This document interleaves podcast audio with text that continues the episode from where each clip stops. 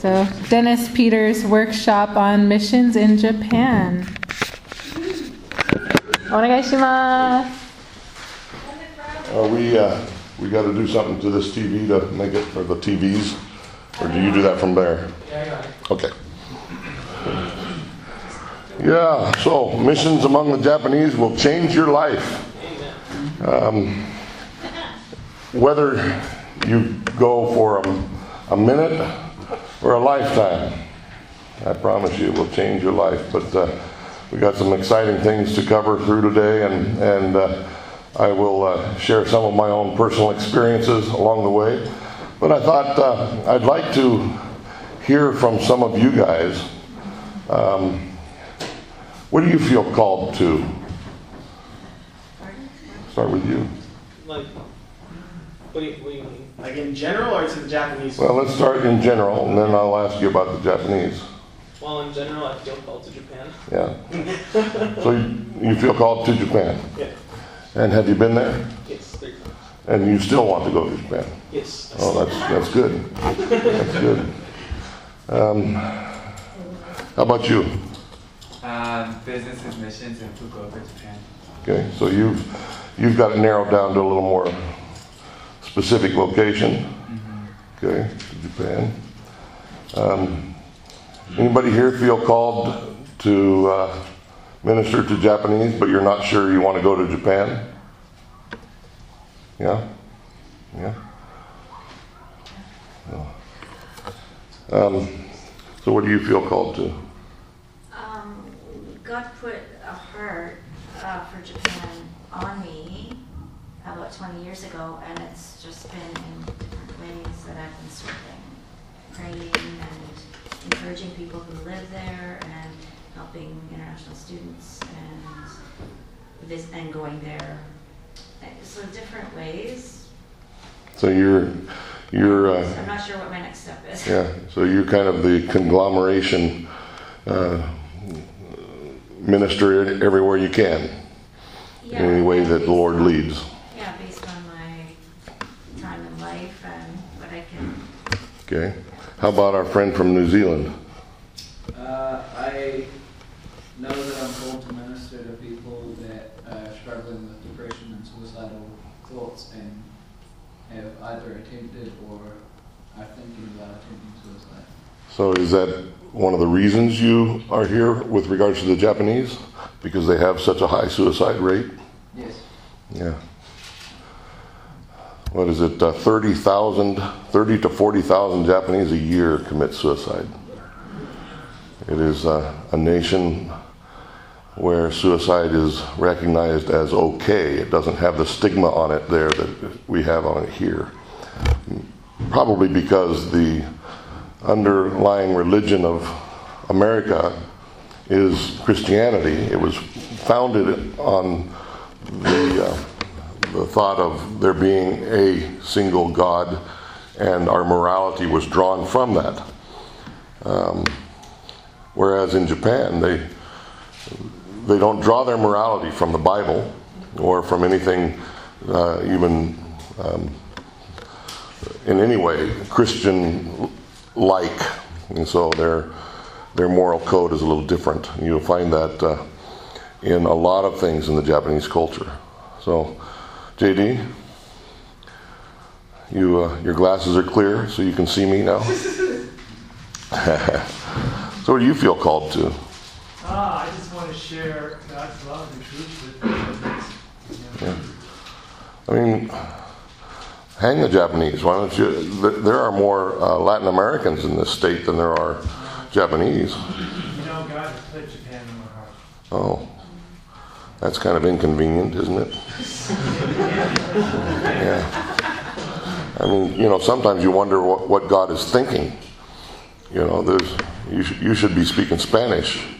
I came home from Japan and I uh, found out that in America I, I'm better off learning Spanish than Japanese, right? Because uh, Spanish is like the second language of, of America, and uh, so everywhere I'd go, people were speaking Spanish, and I felt like I was a stranger in my own land. So, but yeah, why does God do some of the things that He does when He's picking us to go someplace and do something? The calling of God is, is fascinating and frustrating and sometimes confusing. And it's good for us to remember that um, the scripture gives us an easy explanation for that. My thoughts are above your thoughts. My, his ways are higher than our ways. There are thoughts that go through God's mind that you couldn't conceive or even possibly understand if He told them to you. Yeah. Right? He is the creator, you are the created. Therefore, you will never fully comprehend all that God is. Even when you go to heaven, you will still be worshiping Him. You won't be joining arms as buddy buddy. He is still God in every facet of our lives. And so that's the easy answer as to why it is that God either hasn't made it clear to you what your calling is, or He seems to have made it clear to you, and then He'll mess it up on you a few years later, or He has made it very clear to you, and and it's an inconvenient time or you know you've got issues going on that you got to deal with first and you're like why god did you give me such a heavy burden and i can't do anything about it right now? Uh, there's all kinds of aspects in the calling that god puts on our lives and uh, i want to encourage you guys that whatever um, place you find yourself in both now and later on because you can't do anything about yesterday but uh, when you find yourself in a place and you're confused, just remember God is not. You may be confused, but He is not. So you just remain committed to following Him wherever that leads you. And, uh, you know, my, I have learned through the years that uh, giving God advice doesn't really help much either. Um, I've tried to advise him in the directions that he should take me, and uh, he, I don't, I don't know that he ever actually listens to me. Um, although I am the advisor, is what I hear. So um, I'm not the director of uh, the RJC at EC. Um, Amber is, but I'm the advisor. So you know, I try to advise the Lord in things that he, I think he should know, and uh, it doesn't seem to work out too often. well, hey. Um, God's calling to Japan. We all have a different story. You know, I was raised, um, I was saved out of, uh, out of a desperate life of ODing on M&Ms at the age of three. And seriously, I, am not ODing, but I, I, was saved when I, I crawled on my mama's lap. I don't remember this, but she does. And she tells me that I crawled on her lap and asked Jesus to tell her, told her I wanted to ask Jesus to come into my heart. I don't remember a day that I've ever not believed in him and that I've never ever not followed him. Although I have stumbled along the way, I've never really walked away from him. I was raised in church. My father was a pastor. He died when I was eight. My mom hadn't had enough, so she married another pastor. And uh, when I was 16, and uh, I went to Bible school straight out of high school. Went to Japan straight out of Bible school. And um, you know the uh, the um,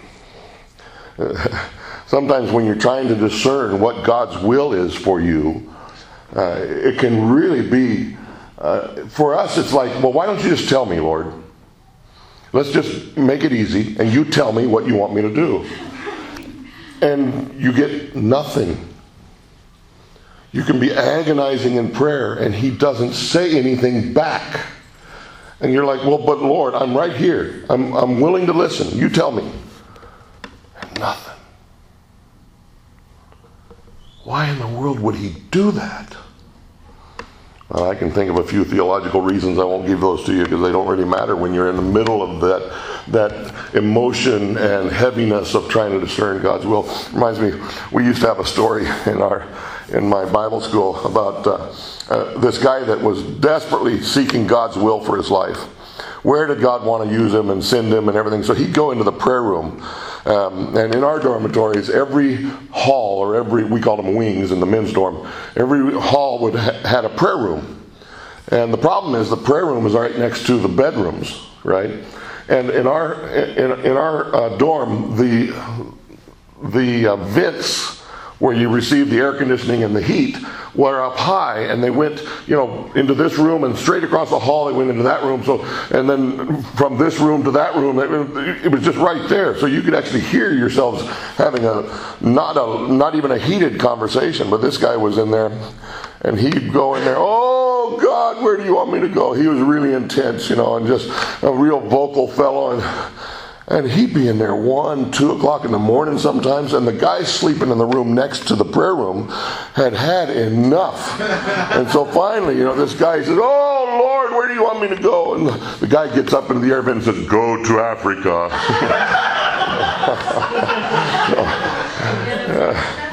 I don't know.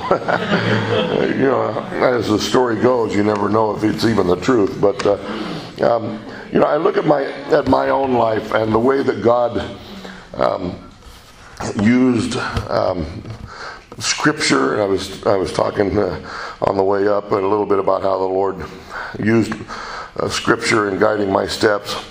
There, I, I, have three different callings that I refer to, and the first one is uh, the Jeremiah calling. You guys are familiar with the book of Jeremiah and verse chapter 1, verse 4 and 5, it says, Now the word of the Lord came to me, saying, Before I found you in the womb, I knew you, and before you were born, I consecrated you. I have appointed you a prophet to the nations. This is one of the scriptures that are used by um, Christians who fight abortion, because Jeremiah wasn't even born yet, and God had a plan for him. And uh, that's a comforting uh, reality that God was dealing with your future life before you were even a baby right? And so um, it's. Uh, I, have often wondered in my own life if this wasn't similar. It's, it's this sense of destiny, right? You have a calling on you. It's not you didn't initiate the calling. It's not something that necessarily came out of your heart, although it, it's born in your heart. Uh, but you, you sense that God has, has he, He's instituted the changes that have brought you to this point. And uh, my sister, I remember when she was a young woman, she always wanted to be a missionary in India. And she went on to Bible school. She's older than me. Um, she went to Bible school, and one summer she went to India. She came home and said, Never again. She couldn't handle India the smells, the, the, the horrible poverty, and, and just the awful um, situations in the area of India where she went.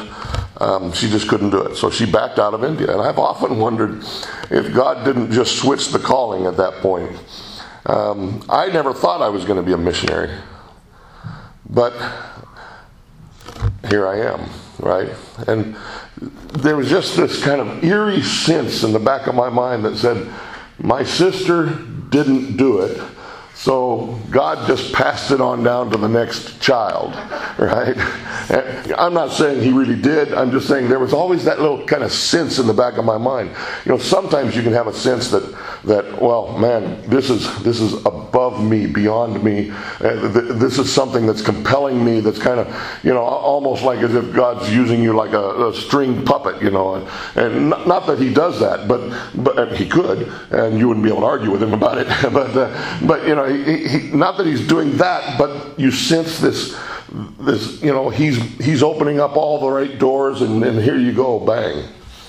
Um, then there's the uh, Samuel calling, and you guys remember the story of Samuel, how his mother wanted a child, she couldn't have a child, and and uh, the her husband was a dingaling. He he had a second wife. Now she had kids, and uh, Hannah didn't, so Hannah was in tears. And, and so, anyhow, God responded to Hannah and gave her a child. Well, this child, I've never, never fully understood this because I guess until you live in that culture, you can't fully understand some things. You heard Pastor uh, Kagiwara speak yesterday, and he said a couple of things early on in his message, and I saw a couple of you guys kind of, kind of recoil almost, you know, like, oh, wait a minute, how could that be, type of thing. Until you've lived in a culture, sometimes it's hard to understand why they would say some things right? And so I don't understand how Hannah could have cried so hard for a child and then give him back over to the priest after he's just weaned off, when he's finally weaned. Man alive. I have five kids and I cannot imagine life without any one of them. we lost our first child in Japan, and that was painful. I don't want to lose another child. Parents are supposed to die before their children. So when a child dies first, that is just I well, here's Hannah. She gets to see her son, you know, every once in a while because she gives him back over to the to the head priest. And the, the calling of Samuel is Samuel's asleep, and God says to him, Samuel, Samuel. He gets up, he thinks Eli, the priest, is calling him. He goes into Eli's room and says, Yes, you called me. And Eli said, No, I didn't. Go back to bed. So this happens a couple of more times, and finally Eli recognizes, Oh, I see what's happening. God is calling you. Okay. I don't know if any of you have ever heard the audible voice of God. I've never, never heard it. To be honest, I've never asked to hear it. I think it would scare me to death. But uh, Samuel's hearing God's voice. And finally, he, he, Eli tells him, you know, just tell him, okay, here I am, Lord. And, you know, I, until I was preparing for this and I was reading that scripture again, uh, I, I, I never realized Samuel was not asked, he was not called to an easy message. You know what his message was? God was calling him to tell Eli, You're done. You and your boys are finished. You guys are really messing up. Man alive, how do you how does the mentee tell the mentor, uh, you're done, dude? That's God told me. and Samuel didn't want to tell him. And Eli said, No, you have to tell me. Because God told you. And uh, so th- there's there's times when God speaks to you very clearly through an event uh, maybe through a message that you hear, or you know, maybe it's in prayer, or maybe reading the scripture and something just jumps out at you, and it's like the Lord is behind those words, saying them to you. Um, when I finally, I went to Japan for a year, and when I finally um, com- um, committed my life to Japan, I was there. I'd been there for a year and my the missionary I was serving under uh, had gone on a, on a trip somewhere, and I was spending that evening in prayer, uh, specifically asking the Lord what to do. What was my, you know, I had one more year in Japan. What do I do after that? And uh, I was listening to Keith Green, and uh, it was like the I think it was the tape that was tape, guys, not albums and not CDs. We didn't have them in those days uh, it was the tape that he that came out, I think, after he died. He had prepared it before he died, and it was and he, he included a tract that said, um, "Jesus commands us to go." Keith Green was a, was a radical, um, real Christian, and he established trips to the unholy lands. He he had no interest in going to the Holy Land. He wanted to go to the unholy lands with the gospel which, of course, uh, the Holy Land has become an unholy land as well, so it's just as good to go there. But, I mean, he wasn't just interested in a tour of where Jesus walked, he wanted to take Jesus' life with him around the world, and that's what this tape was about. Well, I read this, this uh, it was a pretty lengthy um, article that came with the tape. And it said, first are the, are the um, why you should go to the mission field. And I read all that because I was on the mission field. I was in Japan. And so I read all that and I'm like, Amen, brother, Amen, brother. And then it says the next is seven most, uh, most commonly used excuses for not going to the mission field. And uh, I read those and, you know, there's this, I can't believe people would say that going on until I get down to the, uh, I think it was the last excuse. And it said, first, let me get married. And then if my spouse wants to go, I'll go. I was at the time 24 or 25, I forget now, but uh, I was still single and I was not enjoying my singlehood. Um, I had been ready to get married for several years, but I hadn't met the person. And now, here, where I was, was in Toyama, Japan, which is where um, um, yeah, she's from, and and that's you know I, I, was helping the missionaries there. I loved it and everything, but there's one thing that didn't happen in Toyama. Even the Japanese don't tour Toyama. I mean, the Japanese tour every place, but Toyama is just kind of a country area. It doesn't have any major sites that you know people come to see, um, and and so if I was committing my life to Japan, I realized that I could be committing my life to Japan single, and that it was like as if God just grabbed me and said, "That's you, dummy," and uh, it hit me just as if he had spoken to me like he did to Samuel. It was like he grabbed a hold of me and said, I'm talking to you, Dennis. And that night, I committed my life to Japan. Um, I, this may sound weird, but I actually, um, I said it this way to the Lord I am committing my life to Japan as long as in the next three days, nothing changes. The reason I said that is this evening time is the emotional time, right? You know why people go on dates at nighttime? Well, one reason is because it's dark and you can't see all the blemishes on each other's faces, right? But nighttime is the emotional time. That's when, that's when you know, if, if you're going to convince her to marry you, you know, it's going to be at nighttime, you know. so, so, it, but but this was nighttime, and so I knew that my emotions were running high. You know, I was sitting sitting there in the living room just crying before the Lord, and and uh, so I, I wanted to make sure it was God speaking to me and not my emotions. And so I gave the Lord three days to change me.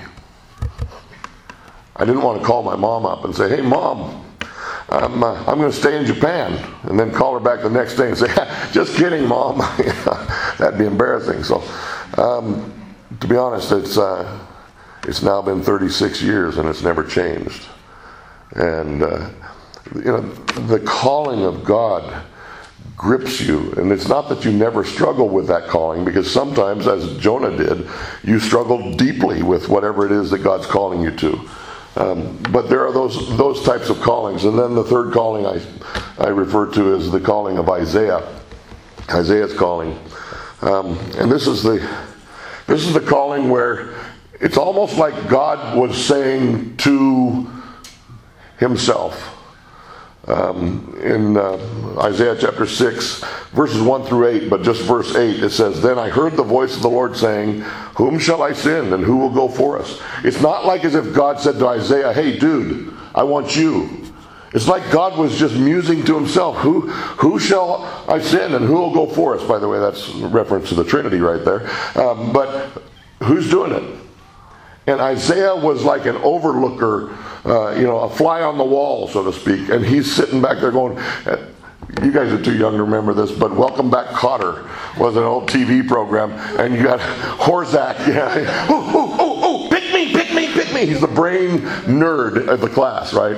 And the teacher never wants to pick Horshack. He wants the other students to have a chance to be right, everyone, or actually to be wrong most of the time. But uh, and I, that's kind of the way I pick Isaiah. And sometimes I think that you have it in your heart to, to reach out, to go, to do, and we don't realize that that is God's calling on you. Sometimes, and I tell people, you don't have to be afraid of God's will for your life because usually it's connected to the desires in your heart. The greatest fulfillment you will have is following the Lord wherever He guides you. You may not see it when He's taken you there because He doesn't give you all the details. He never tells you the second step until you've taken the first step. So, um, the calling of God. Now, um, being called to Japan. Um, who was it? How many of you feel like you're called to Japan? Okay? Not to the Japanese, but to Japan. I did too.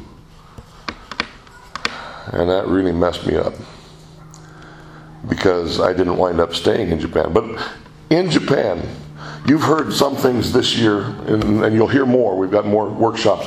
I encourage you, sit here, drink it all in. Make notes. If you have to throw, if you want to throw them away later, that's fine. But you have a better chance of, mem- of remembering the things that are said if you're taking notes. You realize that, right?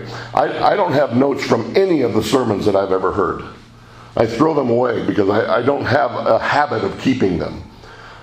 But when I take notes, I just get caught up in what's being shared, and I really can tend to learn that. So, anyhow, um, one of the greatest um, sermons I ever heard in Japan was by a fellow who was um, our national leader of the denomination I was in, and, and he had come and he was speaking. But his family had been missionaries in China. And his aunt's favorite song, and he, he, he told it to us. He said it reads like this Plod on, plod on, plod on.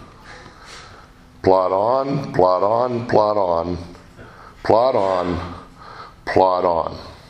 He said the second verse is very similar. Plod on, plod on, plod on, plod on, plod on. The point is, there are times when things don't go for you like they did last year for Ariel, who was here and, and was one of our leaders last year. He goes to Japan and everybody he talks to gets saved. You know, he comes back with these ringing, uh, fabulous stories. He came to Sacramento to the church in Sacramento. Man, I, people were ready to pack it up and move to Japan with him because it's exciting. And those, those times are exciting when everything goes, but there are times when in your missionary life, when you're answering the calling of God, that Japan is going to be a tough place. Not because it's hard for God, but because it's hard for you. God can save somebody like that without, without any help from you. Right? Now, theologically, you have to understand that God uh, rarely presents himself in visions and dreams to that clear extent. He has chosen to send you and me. That is his chosen delivery method of the gospel, right? Um, but there are going to be times when, in Japan especially, see, some of you I know here are, are Asian yourself, uh, but most of us are not. And the East culture versus the West culture uh, they are night and day different. And especially the Japanese, who are so reserved and polite and thoughtful, and we are so loud and thoughtless and just boisterous at times. We, we pride ourselves in speaking the truth, and they pride themselves on not speaking the truth. Right? It's a culture that is so adverse compared to everything your mama taught you you should do if you follow those directions when you go to Japan, you're going to have a, culture clash. And um, so God leads us in. Um, I wanted to share about the, uh, the, the first. When, I, when we were in Toyama, we, um, I went to Toyama first as a single man, and then later I got married, and uh, my wife and I went and we planted a church in Toyama City. And um, after three years, we started with one person. After three years, we had eight. Half of them were saved, half of them were not. But those were the eight faithful attenders of the church. I knew that the rest of my life was going to be plodding on. It was just going to be lowering my head and not quitting. And I have to tell you, if I have any strengths, that is my greatest strength. I don't quit. Um, I've had plenty of opportunities and plenty of reasons, but I've never quit. Um, but that's not really exciting for the newsletters, right? I didn't quit this month. wow, exciting. Let's give you more money. you know, it doesn't work too well. But we then uh, went to language school so my, my wife could study Japanese. I had already been to language school. And then from language school, we went down right after the big Kobe earthquake and we filled in for two missionaries. We were pastoring two churches, one in Wakayama City and one in Kyoto um, a couple hours, three hours away from from each other, and I did that for about six months until the other missionary came back, and then I was just we were pastoring the one church in Kyoto. Plus, leading the outreach into Kobe um, for the after cleanup of the of the earthquake and uh, and all. So, in one and a half years, our church grew from 10 to over 35. In a year and a half, half the amount of time that we had spent in Toyama, and we had massive results. I'm not going to go through the details of how that happened, but I was my faith was shaken in Kyoto because my faith said you have to be ready to plod on. And then all of a sudden, I land in a position, in a situation where I'm not plodding, I'm trying to catch up, I'm trying to catch my breath. We're running so hard. Right? So there are times when you have to plod, and other times when God just pours out his blessings on you, and you go, Oh, wow, that's right, God is a miracle working God. Sometimes you can forget it because it's so long when there's no miracles. There's an Old Testament passage that deals with that too. He says, uh, "Why have you turned your back on me?" Basically, he says, "Because I haven't done any. I haven't talked to you in a while." this is God saying this to the Israelites. And you know, sometimes that's the way it is with us. You know, we're we're talking, we're praying, we're we're trying to learn, we're reading the Scripture, and we just don't hear His voice. And there are times when God remains silent by His choice. And you can't force God to speak when He don't want to speak, right?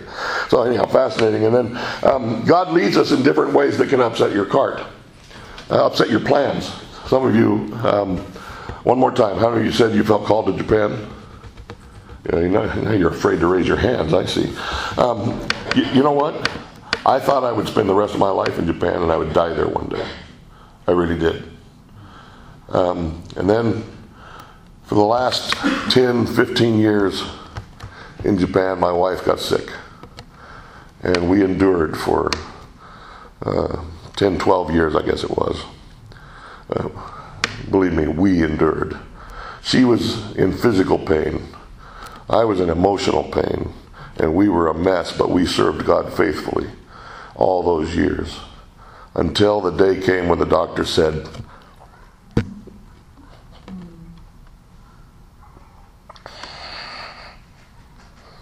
make some changes or plan her funeral.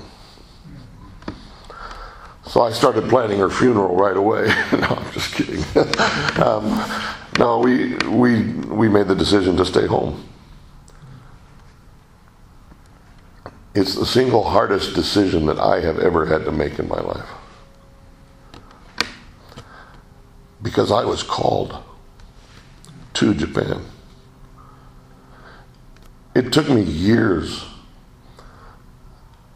when we came home, the mission gave us the option of becoming missionaries to the Japanese in America. I never wanted to minister to the Japanese in America. When I came home from Japan, I was here to raise support so I could go back to Japan. I was not here to minister to Japanese in America. I never sought them out. I never looked for them. I was busy enough trying to raise my support. I wasn't looking for opportunities while I was here. I wanted to get back to Japan because here you got to go find the Japanese. In Japan, you walk out your door and they're there. You don't have to work at finding them. And so, um, God sometimes will change things on you, and you're going, Where did that come from?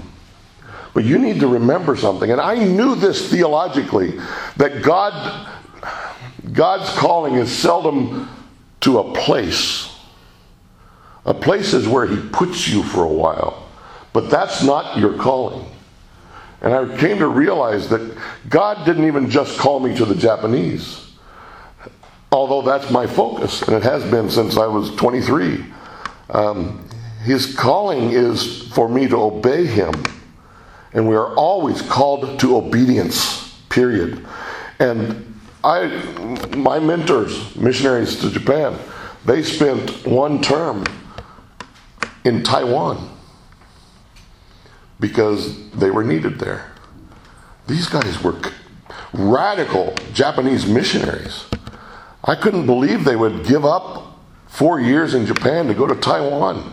They stretched my imagination that way. God sometimes will move you to a different place or to a, a different ministry altogether. You know, you can, you can, and, and, by the way, I hate to tell you this, but God's most of the time will make you, will, will guide you through changes via pain. Because most of us are too dull to move and hear God saying, No, no, I don't want you to keep doing what you're doing. I want you to try this over here. So what he does is, he says, Okay, guess what, Jonah? You're going to go in the belly of a whale. You ain't going to enjoy this experience. And he sends us through experiences that force us to change. And so sometimes God's will and God's calling comes to us and what and here's here's the way I describe it. Sometimes we hear God calling, as I did, and and he he says go to Japan, right? And we say okay. He said go to Japan forever, and he didn't say forever. You took it that way, but he didn't say that. And sometimes we misunderstand God's guidance, and and we say, well, God God called me to this church, and I'm going to be here until I die. And five years later, that church says, We've had enough of you. You're out of here. Well, what happens next? You're worthless. You failed God's calling on your life. You're, you, what do you do? You didn't fail God's calling on your life. And even if, uh, you know, it's not always permanent, but even if you have failed, let's say you come home to the wrong bed one night or how about if you really begin to lose your faith that God will do anything because you haven't seen anything for so long? What about if you go goofy on some weird theology that's, that's happening in your neighborhood and you see just enough to think it must be true, only to find out a couple years later that you've been gone goofy? Right? All these things represent failures in your own life they don't end the calling of God on your life. Please understand, if you screw up, you didn't mess up God. You didn't give him some challenge that he just doesn't know what to do with. Right? You know, I had a, when I was a young man, still single, I was itinerating in Alaska. This old guy came up to me. he was like, what, as old as I am now and real old guy. And he said to me, Thank you. I was like, For what? I've never met you before. He said, Because he said, when I was a young man, I ran from God. I knew I was called and I ran. And I just came back to the Lord. He had wasted his life. But you know what? He began giving to missions. He'd go on short term missions trips. You know, we all mess up. We all make mistakes. We all do something we wish we hadn't have done. God can still use you. You have to remember that. You know, the Japanese can sometimes be the most unforgiving nation you'll ever bump into. You make a mistake with the wrong person and it's over. They won't have you back. They they want nothing to do with you. Uh, you heard some of that from uh, Sensei yesterday. You know, they just uh, if you've if you've rocked the boat in the wrong you know in the wrong person's lake, you you, you might as well sell your boat because you ain't getting out on the water again. You know, there's no forgiveness. I've had Japanese tell me they cannot begin to conceive the prodigal son. They don't understand why the father would ever forgive his son after having taken his inheritance and leaving his father behind. They couldn't understand it. They would never do that. They would never forgive their son if he did that. He would be persona non grata. So, um, but you know what? Um, whatever has caused the change in direction, you have to remember that God sometimes does that. If, even if it's not, even if it's your personal failure, you think God didn't know you were going to blow it when He called you in the first place? He's not on a timeline like we are.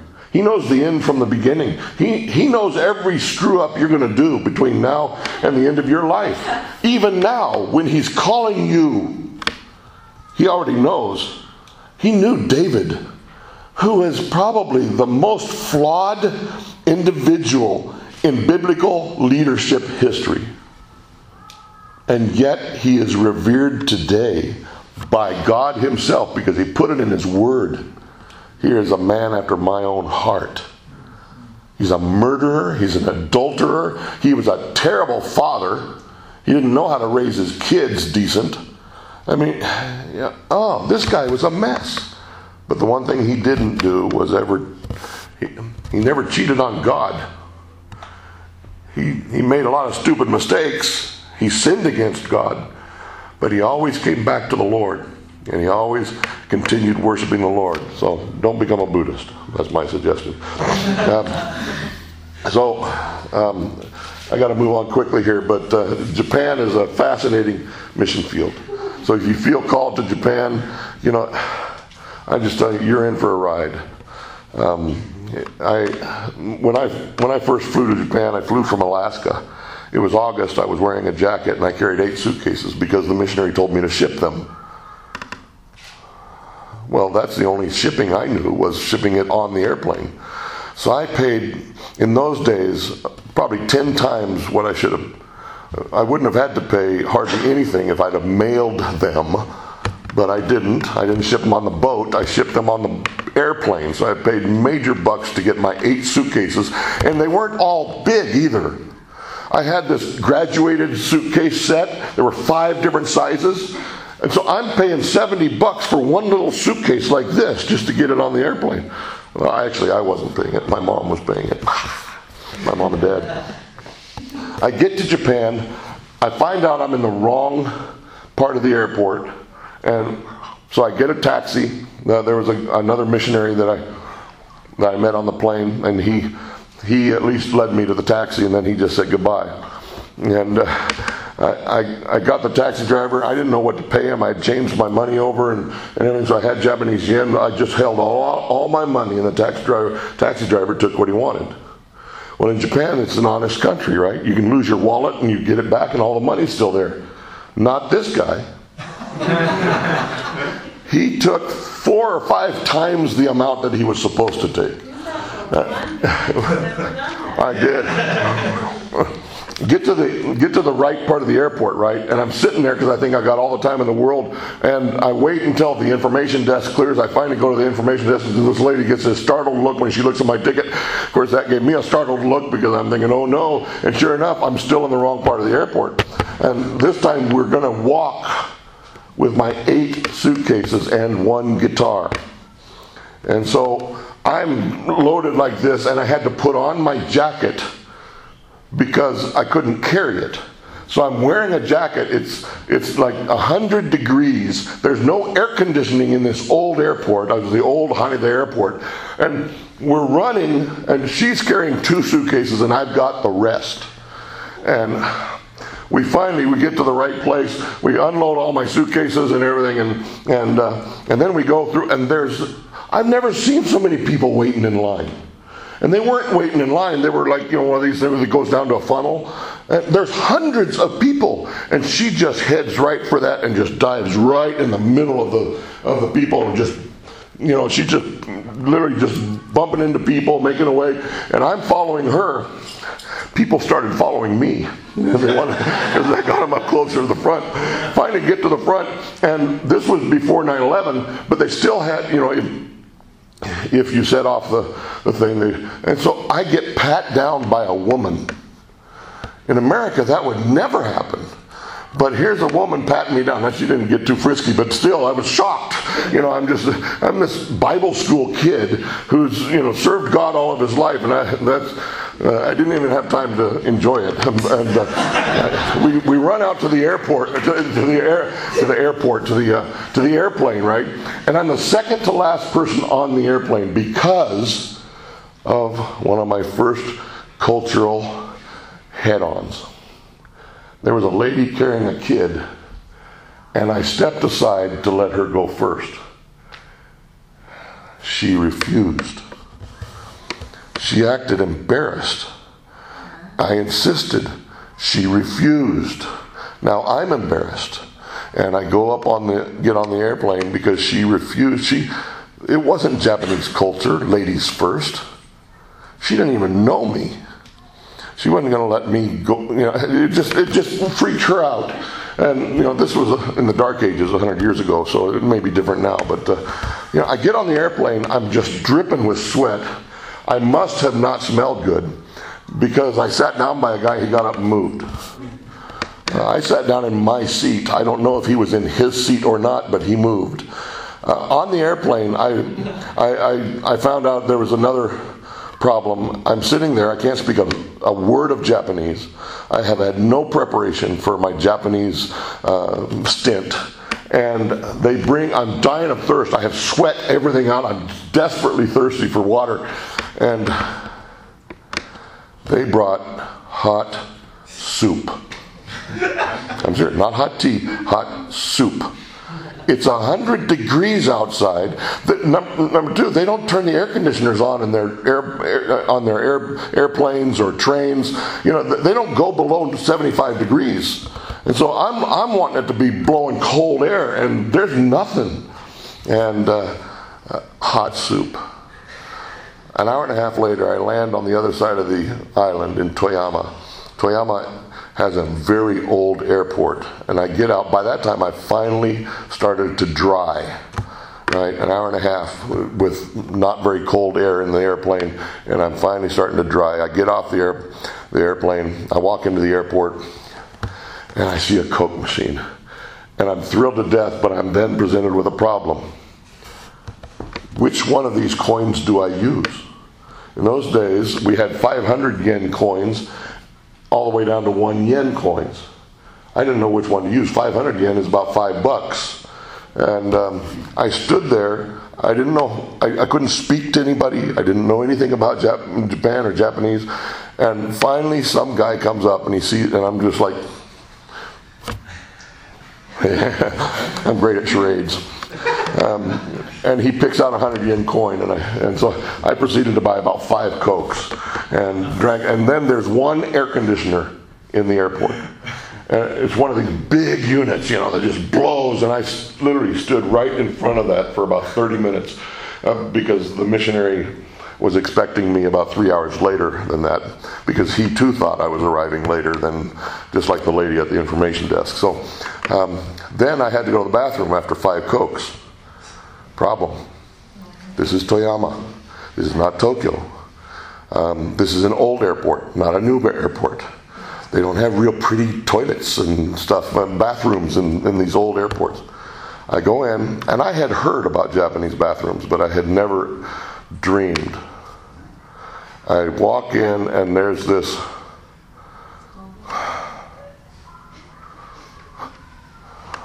kind of an oblong hole and, and it looked like a, there was a spout up above on the corner. I'm like, why would they have a shower in here? I, I, I cannot, I'm, I'm not really good with my imagination, right? I'm really a very ordinary, straight laced kind of guy. I'm not a think outside the box kind of guy. It's, if, it's, if it ain't in the box, it don't exist. Okay? That wasn't in the box. Right next door to that particular um, module was the Western toilet. Oh, thank goodness. The problem is when you walk into that particular um, stall, it's right by the window. the window is a plate glass window, clear, and it goes down to my knees. Why would you have a clear window that goes all the way down to your knees on the toilet? And, and I'm looking around, you know, because you could see for a mile from there. And I'm, I'm looking around like, who's going to be watching me? You know, I mean, this, this was my introduction to Japan, right? Um, you, you, just, you, you never, you know, the, the bumps in the road, is, they, they get you, right? You will have some, I promise you if you're going to minister for the Lord, even if you change and decide, oh, I'm going to go into, I'm going to go to Louisiana. Well, guess what? You're going to have bumps on the road in Louisiana too.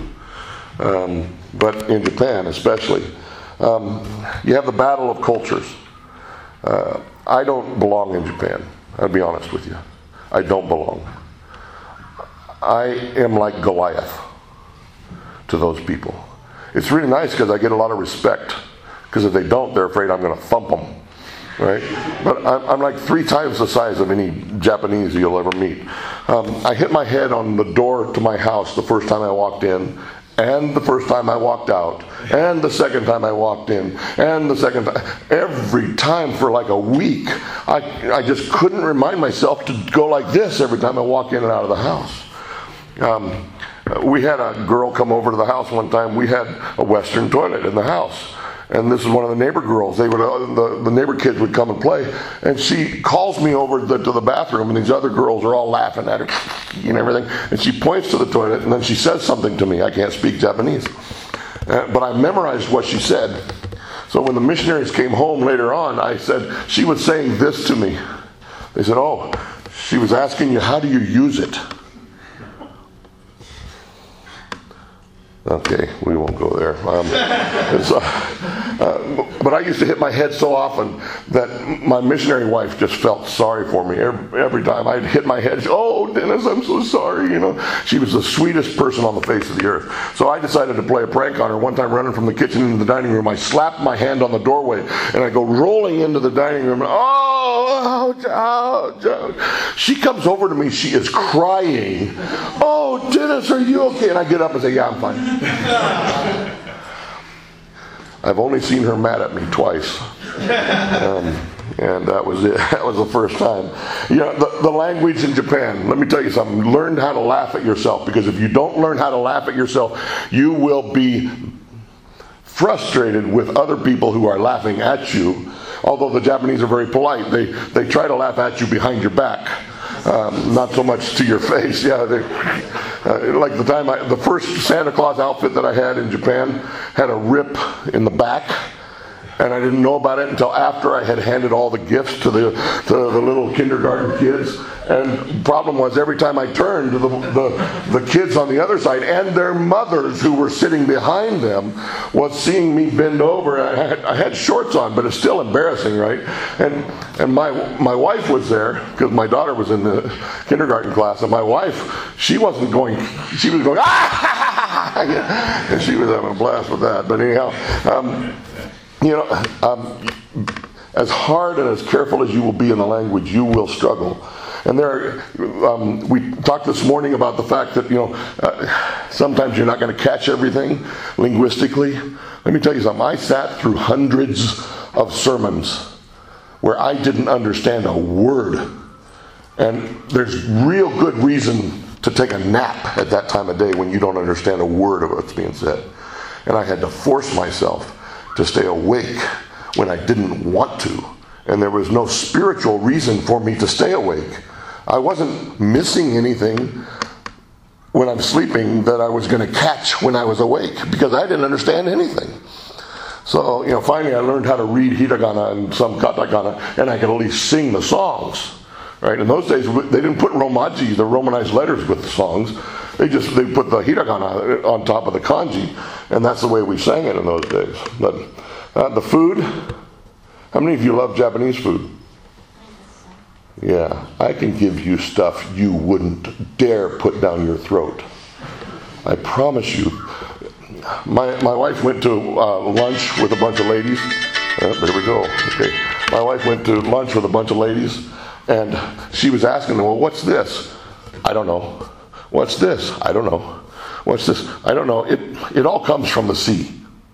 That was their answer. Seriously, they had no clue what it was, but it came from the ocean. They, were fine with it. Um, yeah, there are some things that you're going to, um, but there's other cultural issues that you're going to face. Now, real quickly, I'm going to go through these. Um, saving face. The Japanese must save face. You have a desire to make yourself look good when someone's charging you with something, right? We all have that defensive, uh, you know, stance that, that rises. Uh, some of us are better at it than the other of you, but uh, uh you know, we get really defensive of ourselves. Well, the Japanese, uh, they don't get defensive, but they must save face. And so, uh, the, the shame and embarrassment, if you embarrass them accidentally, and you're there as a you know permanent member of their life that may be the last time you ever see them. because they, as he was sharing yesterday on the on the wall, you know, they won't come to you and confront you with what you said.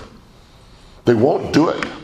You could have said something that embarrassed them so deeply that they cannot believe that you, as a Christian, would have done such a thing. And you don't even have a clue that you did anything. And the first time you'll notice is when they don't show up next week, or the next week, or the next week. You call them, and if they answer, they, you know, nowadays they know who's calling them, but in the old days, you know, they didn't know. They, they would, they'll never answer you. What's wrong? Oh, nothing. I've just been busy. I'm just telling you, saving face. Don't embarrass them. If you if you think you have have to set them straight, go outside and slap yourself really hard five or six times, and then go back inside and keep your mouth shut. It's not worth losing a soul over making a point. Now that doesn't mean that you know somebody else won't come along and lead them to the Lord. I'm just saying you don't want to be the one that that you know causes them to lose face. Um, the omote ura, or as um, uh, as uh, Pastor Kagiwara Sensei called it, the honne and the uh, tatemae. The what what's the real me? What I really believe, what I really think, versus what I'm showing to you right? And you will have to be their friend for a while. This is why ministry in Japan is long term or you're only there as a help to the people who are there long term. Understand? And that's okay if that's what you are, but don't be deceived. You will not get into the heart of these people until you have committed to a long term relationship with them. Because they won't open up to you. As a pastor, we planted several churches in Japan, but I always made sure that I was connected well with a local Japanese pastor because I wanted to bring him in at least once a month. He would speak for me. I, I gave him an offering uh, every every time. That way, my people knew that when somebody came, they needed to pay them. Uh, it's all training. It's all teaching and, and everything. But I brought him in and I'd ask him to stay after church for lunch and for a couple of hours to talk with my people so that if anybody wanted to talk with him about things that they couldn't talk to me about, that they would. And it was incredibly powerful because usually this pastor, these people uh, either knew them or they knew that they were permanent. And so there was that, you know, easier to build that relationship. And, and so we did that every month. So, you know, over the course of several years, that relationship would get built with my people. Um, the, uh,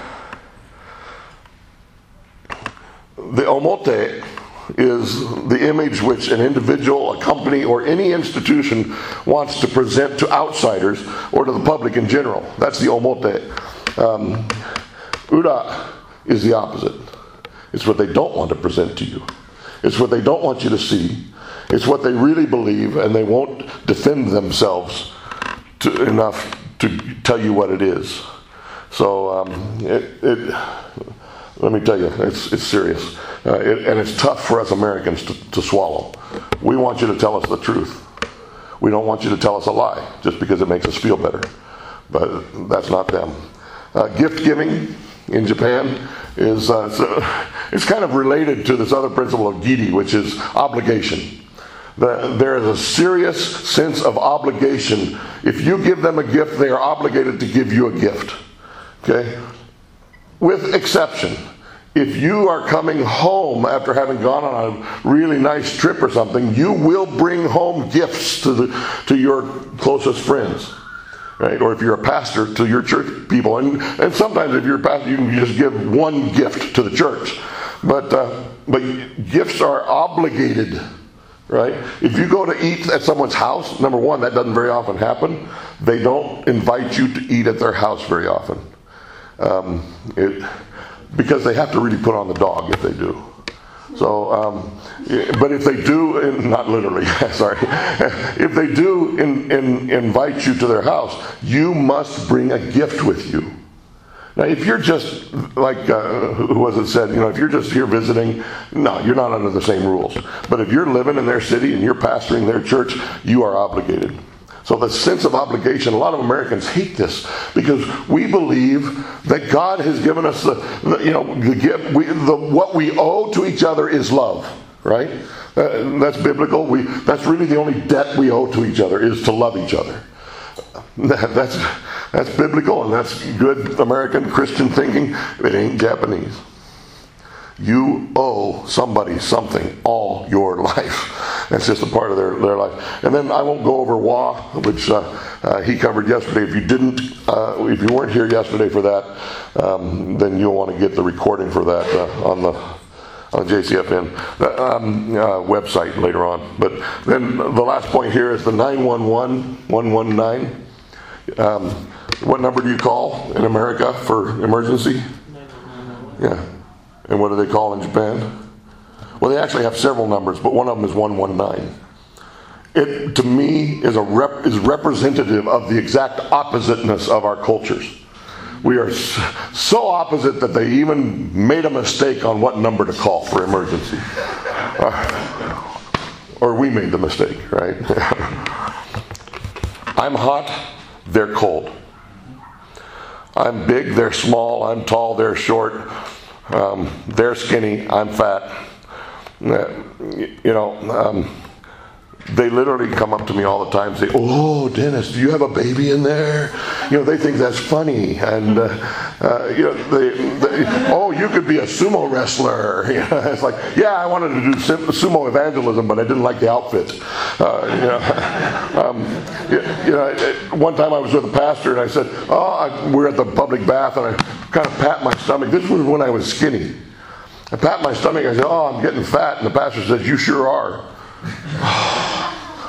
they don't have a problem with the word fat. And we had a team of, uh, of North American Indians come from Northern California, and they were all huge. One guy was five foot five and he weighed 350 pounds.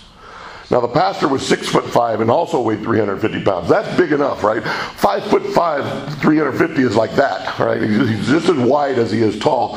And and I thought, oh no, the Japanese are going to take these guys through the wringer. And uh, yeah, the, now it wound up being a great team. They, and the Japanese love these people. They don't always love fat people. Really, they don't. They have a problem. They have a problem with fatitude.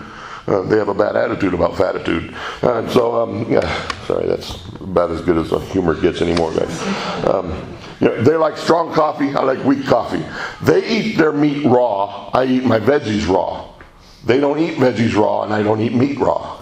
I actually do like a good steak that's a little bloody, but uh, um, we are loud, they are quiet. Um, I look older than they uh, when I'm then I look older than I am, and they look younger than they are. And um, let me just cover this one last stage here with uh, with regards to the three stages of cultural involvement. Now, this is I, I don't know. I, I, think I read somewhere there's a book that actually presents these similar things. I actually came up with this myself. The first stage when you go to Japan, it, and it actually this will work with any other culture that you go to, is the romantic stage. You arrive there, everything is different, neat, cool. The, the, the culture is just wow. This is exciting. You know, the Japanese are so polite. I love that about them. We Americans can be so loud and obnoxious. Oh, I, oh I'm so glad to be in Japan. Uh, oh, and the, look at the buildings. They're just so beautiful, different architecture, and, and everything is glorious and beautiful. The, shut up. Um, sorry, not you. JD, not you. Well, okay, shut up. Uh, no. Um, the drivers are so polite right? The next stage is a total flip of that. After you've been there long enough, not only are the drivers polite, they are irritatingly hesitant. It's like, make up your mind, will you? Hurry up! Good grief! Who has the speed limit at 25 on a four lane road? Japan. I mean, I've gotten so many tickets in my lifetime because I'm not a slow driver. I've about half of them, well, more than half of them were in Japan because the speed limits are ridiculous, right? Well, why do they have to be so timid? It's frustrating. Why can't they tell me the truth? Why do they why do they lie to me and say, "Yes, I believe in Jesus" when they don't? If you've been there very long, you will have that happen to you. You will pop the question and they will say yes. They will pray with you. And next thing you know, you're ready to go down the baptism road with them and they turn and look at you like, oh, I don't think I can do that. And then you find out, oh, they didn't really believe. They were just being nice to you. Right? And that happens a lot in Japan because they don't want to hurt your feelings. Why can't they just? It would have been so much cleaner if they'd have just told me, you know, I'm not a Christian. I wouldn't have stopped loving them. In fact, you know, I'd twist their arm even harder. but, uh, you know, at least in America, we're honest. You know, at least we, you know, we let each other know how we really think. It's the rejection stage. We reject the culture that we've come to minister to. We're tired of it. I lived with a Japanese family for over a year. Anytime I walked into the kitchen and turned on the light, Mama san would find her way in there. What can I cook you? It's midnight. I turn on the light. She gets up out of bed, comes in, and because the fluorescent lights, they make this sound when you pull them on. They go. You can hear that all through the entire house. Uh, after a year, I'm like, leave me alone. I just want to get some rice and sneak some butter and, and, and salt on it while you're not looking, because I can't do it when she is looking. Um, you get tired of the politeness after a while because you're not raised that way. You get tired of, of the way they think because you weren't raised to think that way. You get uh, you go through this stage where at first it's glorious, romantic, romantic you know, beautiful, and then it's just ugly and awful and irritating. But eventually, if you're going to stay there long enough, you must come to the next stage. If you don't, you won't be there long. The next stage I call the recognition recognition stage. It's just culture is basically neutral.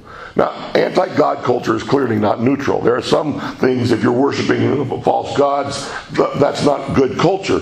But so many things in every culture is just neutral. It just is. It's not good or bad. The way you do it isn't right, and the way they do it is wrong. No, that's not the case. Um, so you learn to allow them to be them and recognize how your difference can affect them so that when you're around them, you don't intentionally be offensive to them, right? You have to come to the point where you say with, with Paul, I become all things to all men, right?